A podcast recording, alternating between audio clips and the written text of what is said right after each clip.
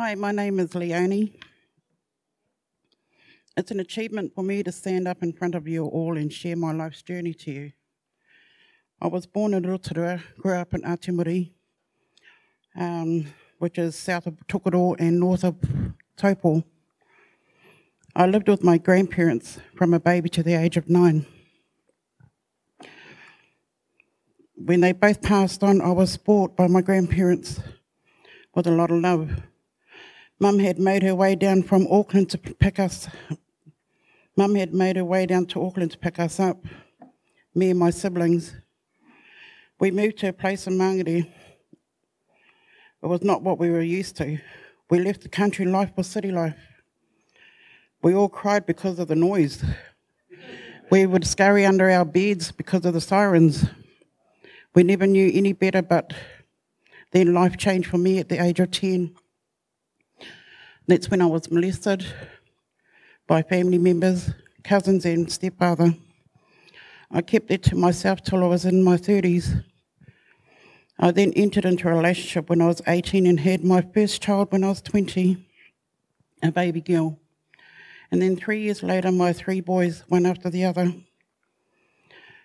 Life for me then was based around the once were warrior days abuse after abuse. I would go to sleep with a hiding and wake up to a hiding, all for nothing. Having sleepless nights, breastfeeding always battered, always battered and bruised for 12 long years. I finally got the courage to leave him, and at that time, my children, which I had no choice. I really didn't know any better because of lack of support. Plus, he pulled a gun out on, on me and he said he'd use it if I left. I fought many times to get my children back. The most, the more I visited them, the harder it became for, for them and for, for me. Each time I left, I could hear them crying and calling out to me, Mum. Even to this day, it hurts me to know that I was helpless. But at that time, they lived with their dad and had strict schooling. Homework, chores, and sports were their everyday life. Now my children have excelled into becoming production planner, manager, and foreman, whereas one of my sons studied law and commerce. Plus, I've become a grandmother of two granddaughters, of which I don't get to see because they live in Perth. So life away from them has been very hard even now. So I met a guy whom I married and had two more boys. I was old fashioned once. I was old fashioned. Once you get married, that is it. But it never turned out to be that way. My, my marriage lasted four years. He wasn't totally ready to commit to me as he kept on leaving me for his ex girlfriend. I started to get on with life without him. I had moved to Napier when we parted. He kept the oldest of the two boys with him until he decided he couldn't look after him. So I had my two sons, which was fine at the time. I was with a mature man who looked after me and my two sons. I'd get them off to school and daycare. They had everything. My boys, they would go and play with the neighbours' children. I'd call out to them, come home. Would they come home? No. So I went to get them, and that's when I met the lady of the house. She seemed lovely. A couple of weeks went by, then she came knocking on my door, asking for help. So I helped her out. She needed me to run to the chemist for her because their baby was sick, as she implied. But she ended up coming with me, that was fine. But she made me go into the chemist for her while she went across the road. I never thought anything of it, so I got her prescription and made and waited in the car, then went home. Next day, she knocked on my door saying I got the wrong prescription. So I went to another chemist and another chemist. After one month doing that, I was on police 107. So I handed myself in and told them that what was going on. So I told her I can't do this anymore, that I've got to go to court. So I get a knock at the door, and I answer. It's two ladies from CYFS saying that they've come for my boys, saying that I was an unfit mother. Sorry. That I'm not looking after them. So they took them away I knew, I knew in my gut that my neighbour who had something to do with it. So I went over to confront her, but she wasn't home. I had to go to court too. At court, I'm crying for my boys, shaken, worried. It's a Friday. I can't do nothing, so I go home. Open my door to find my house had been burgled. Furniture, fridge, food, washing machine, everything I owned gone. I go to a friend's place crying. My whole life turned upside down. I never got my sons back at all, although I went to court hearings, FGCs, FGC meetings, still not good enough. So I started drinking a lot. I didn't know what to do but try and get out of get on with my life. But drinking a lot got me into trouble. I had been done for drink driving multiple times or because I was lost. Now, my latest relationship I ended up in almost cost me my life.